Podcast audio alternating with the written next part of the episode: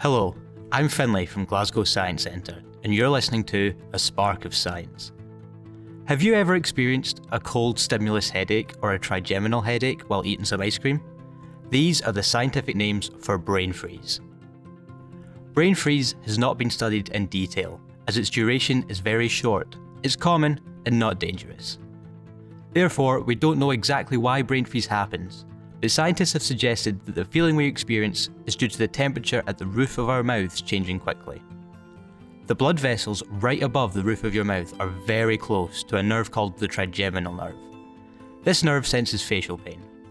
When the temperature in your mouth drops, blood vessels in your mouth get smaller, and other vessels near the brain expand.